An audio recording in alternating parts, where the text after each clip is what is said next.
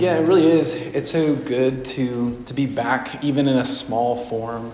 Um, this is, at least in some ways, if not in many or most ways, a really hard time to be a college student. Just is.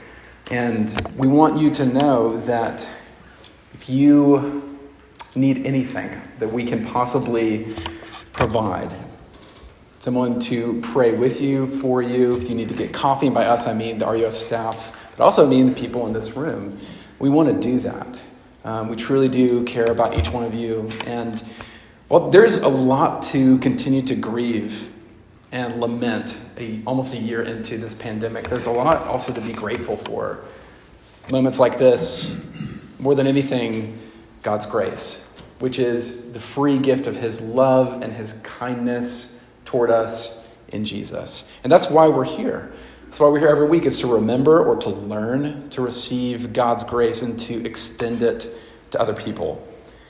I'm really excited because the first half of this semester we're taking a look at Proverbs. And Proverbs is this old book, it's in the Bible. It's a collection of sayings that, that summed up most by the word wisdom.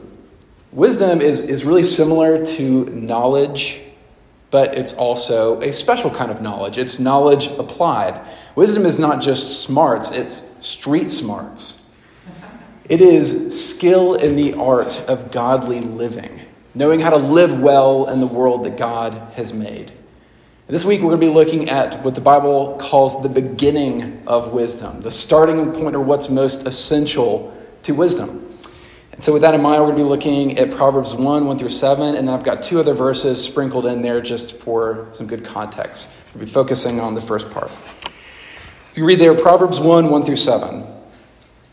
The Proverbs of Solomon, son of David, king of Israel, to know wisdom and instruction, to understand words of insight, to receive instruction in wise dealing and righteousness, justice, and equity, to give prudence to the simple, knowledge and discretion to the youth let the wise hear and increase in learning, and the one who understands obtain guidance, to understand a proverb and a saying, the words of the wise and their riddles.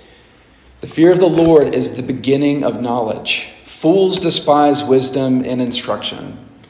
In Proverbs 29 25, the fear of man lays a snare, but whoever trusts in the Lord is safe.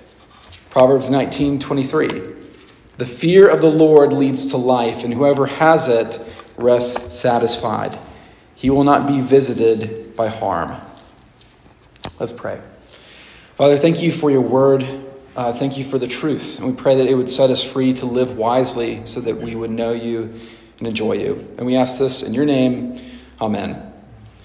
So, I'm a 90s kid. And the 90s, I would argue, was kind of the golden era for daytime reality talk show TV which, I mean, I know there's some wide disagreement in this room right now, but save your anger for later. So, during one of my 90s summers, I spent a lot of my days and too many hours watching a show called Maury, which is a daytime reality, kind of dramatic talk show hosted by a guy named Maury Povich. And the content mostly involved some guy finding out that he was the real father of a child, then him and another possible father getting a, in a fight on stage. Three out of four episodes, that was what was going on. But one standout episode I remember involved Maury bringing on to the show and onto the stage three people with strange and irrational phobias. One man was afraid of birds, another of frogs, and one woman was afraid of cotton balls. Maury looked at healing for fear in a sort of head on, face your fear sort of way. So when he was talking with the woman who feared and had a phobia of cotton balls, he slyly pulled a cotton ball out of his pocket, leading her to break into hysterical sobbing.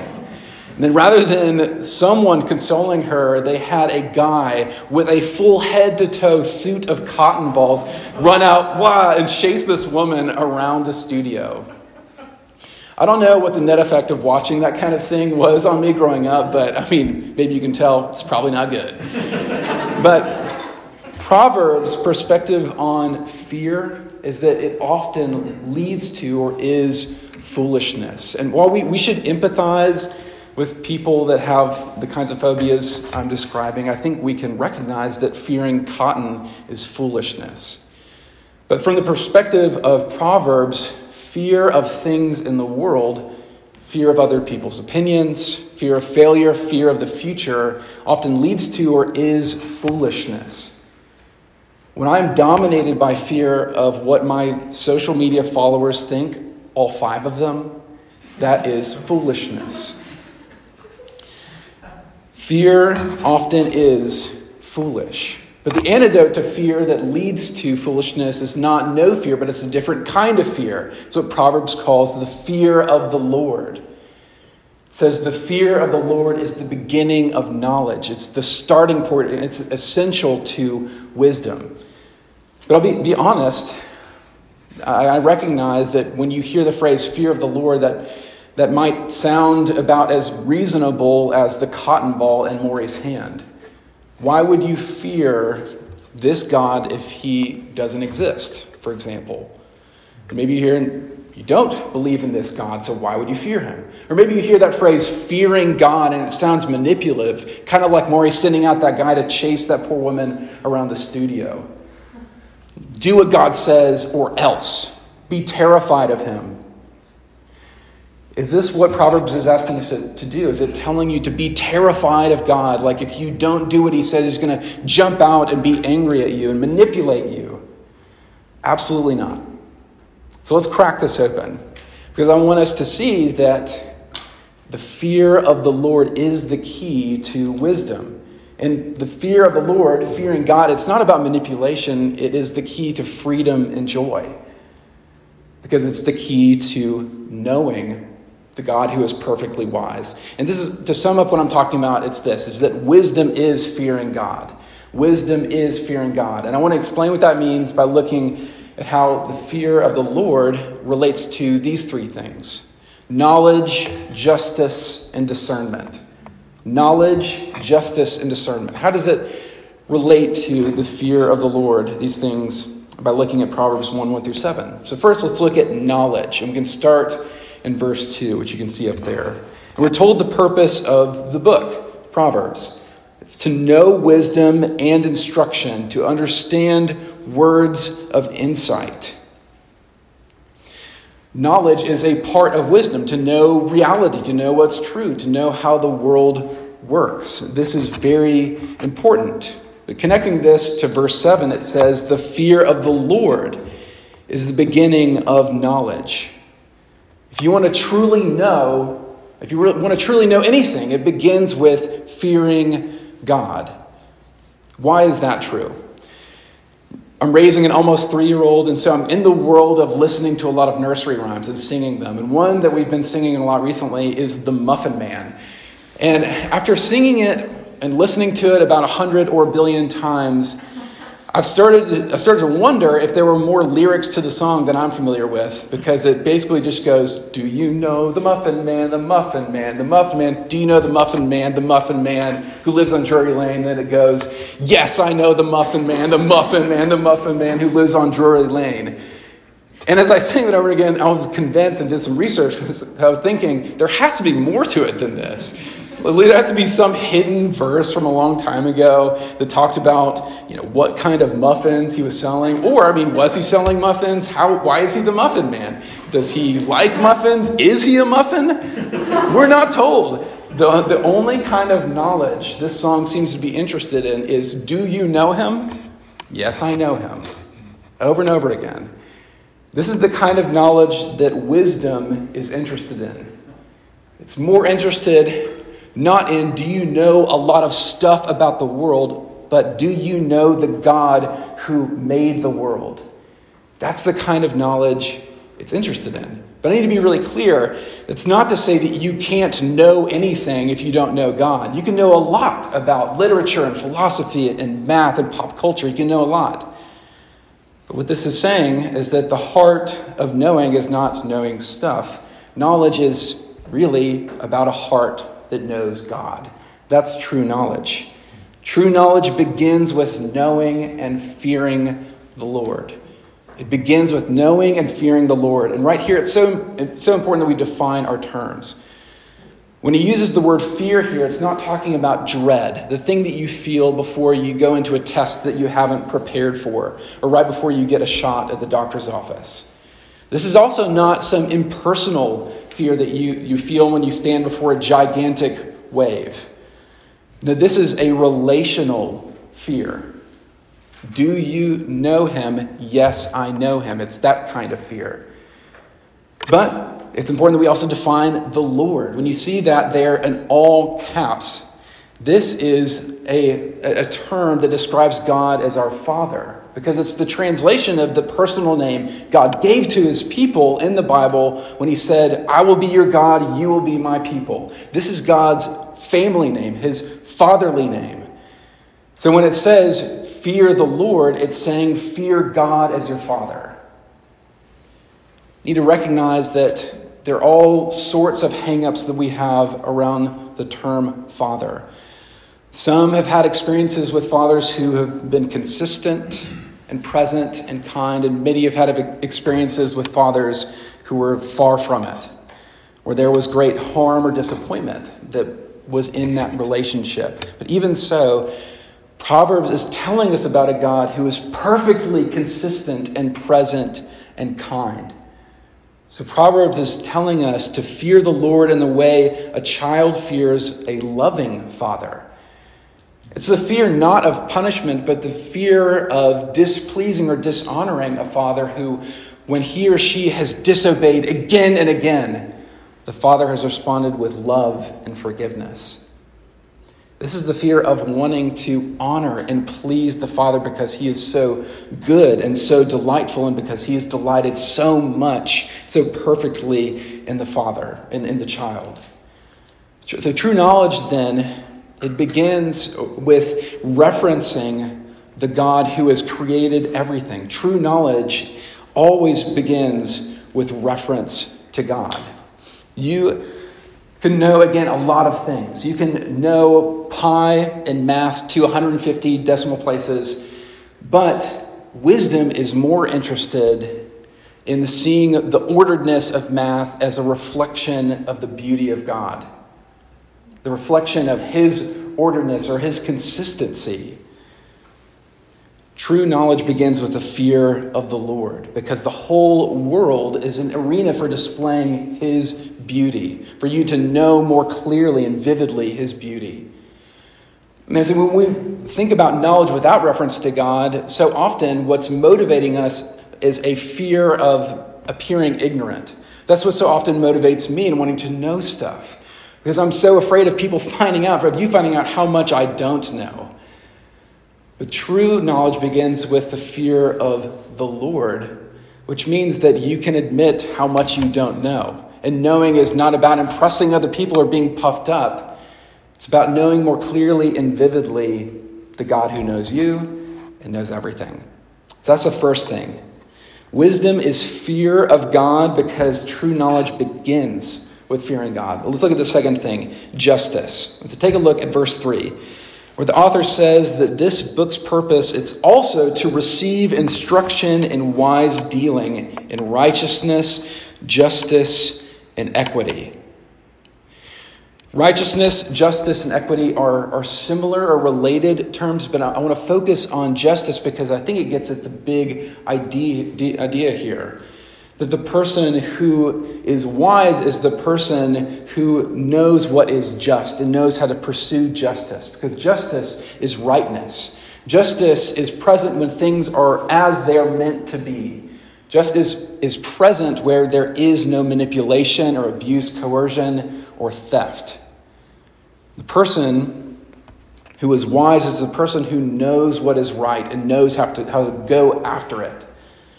Combining this again with verse 7, knowing and pursuing justice begins with the fear of the Lord.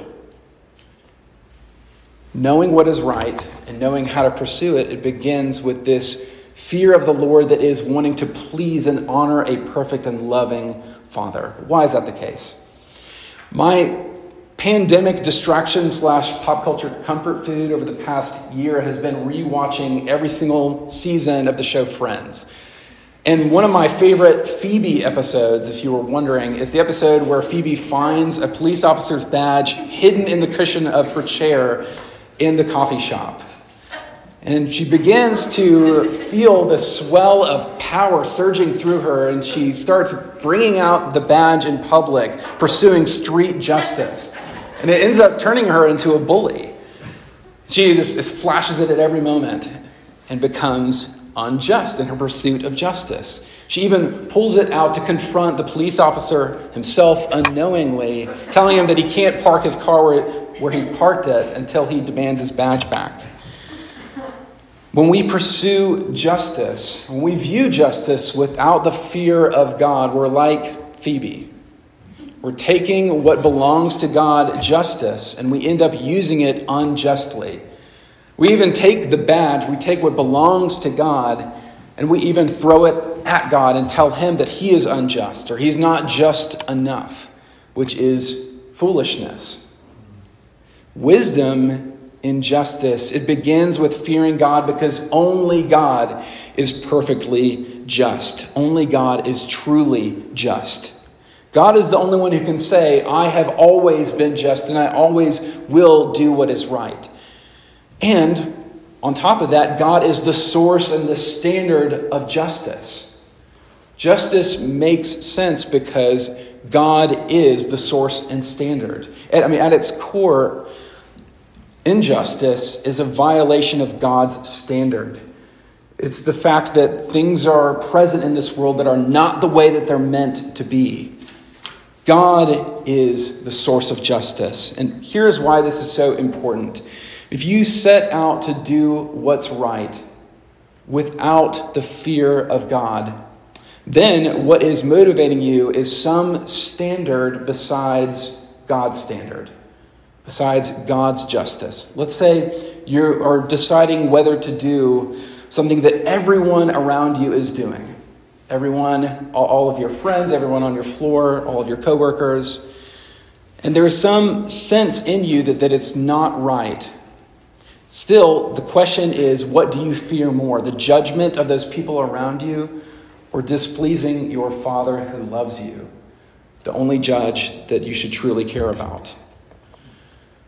when it's the fear of other people that is governing us, often we will be led toward what is not right, even when it seems right to us. And let's say, in a similar way, you set out to pursue, pursue a cause of justice with your life, that you want to be helpful and a part of us as a society using our resources in a way that's more sustainable and healthy for our environment, for ecosystems, for our climate, which is good because God cares about this planet.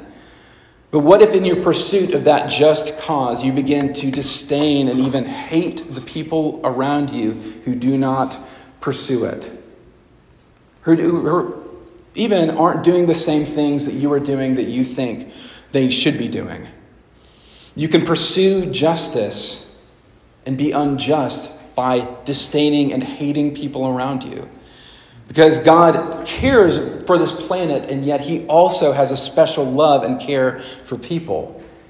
If you pursue justice and hate your enemy, that is foolishness, and it is not just. And it makes you into a bully. But if the fear of the Lord is in its right place, then you can pursue justice and humility knowing that the only way you could possibly be an instrument of justice in this world is because God has forgiven you and shown you his mercy because you need it. And that's wisdom. Pursuing justice with the fear of God in its right place is wisdom. So that's the second thing. We've seen the wisdom is fearing God because true knowledge and justice begins with fearing God. But third, let's look at discernment. You can see verses 4 through 6. The purpose of Proverbs is also to give prudence to the simple, knowledge and discretion to the youth. Let the wise hear and increase in learning, and the one who understands obtain guidance. To understand a proverb and a saying, the words of the wise and their riddles. We can't, I think, package all of these benefits that the author is talking about, saying this book wants to give these to you with the word discernment which means to judge well. The person who is wise and discerning knows how to navigate life that is often filled with riddles and complexities and nuances and often not obvious answers. The person who is discerning is not the person who never doubts and has complete certainty or knows exactly what to say at the right time. It's a person who can look through the fog trying to cross a canyon and move forward because they know where the edges of the cliff are, so they can know how to move forward one step at a time. The person who is discerning is the person who is equipped for life as a journey, where again, there are a lot of questions with answers that are not obvious. Once again, Proverbs wants us to see to be a discerning person, it begins with the fear of God. Why is that? When I was a junior in high school during the summer, I was sent on this wilderness backpack trip to the mountains in Northern California. It was basically a trip for, for guys who hadn't grown up in the Boy Scouts, where we had to learn how to read maps and how to exercise and how to go number two in the woods. You know, really important stuff like that. And what they did is they taught us how to, to use these basic skills like reading maps to, to find our way with the guide's help, people who were older than us. The last day we were there, we woke up, and apparently in the middle of the night, our guides had abandoned us, 17 year olds, and left us there with only a couple of clues like coordinates and our, the skills that we had supposedly been learning throughout the week. And we had to find them by the end of the day. And looking back, this is incredibly irresponsible because it should have inevitably led to a Lord of the Flies kind of situation where, let's be honest, I'm the first to go. we, just, we were all thinking it. we didn't have a GPS, we didn't have our smartphones. The only thing we had were these basic tools to help us navigate a really complex journey. That's the kind of thing that the fear of the Lord equips us with. It equips us for the journey. The fear of the Lord, it doesn't give us a GPS where it tells you exactly what to do in every situation. And instead, it gives you this basic, wonderful tool to know what is most important to know who you are and where you are, to know that this is your Father's world and you are his son or daughter.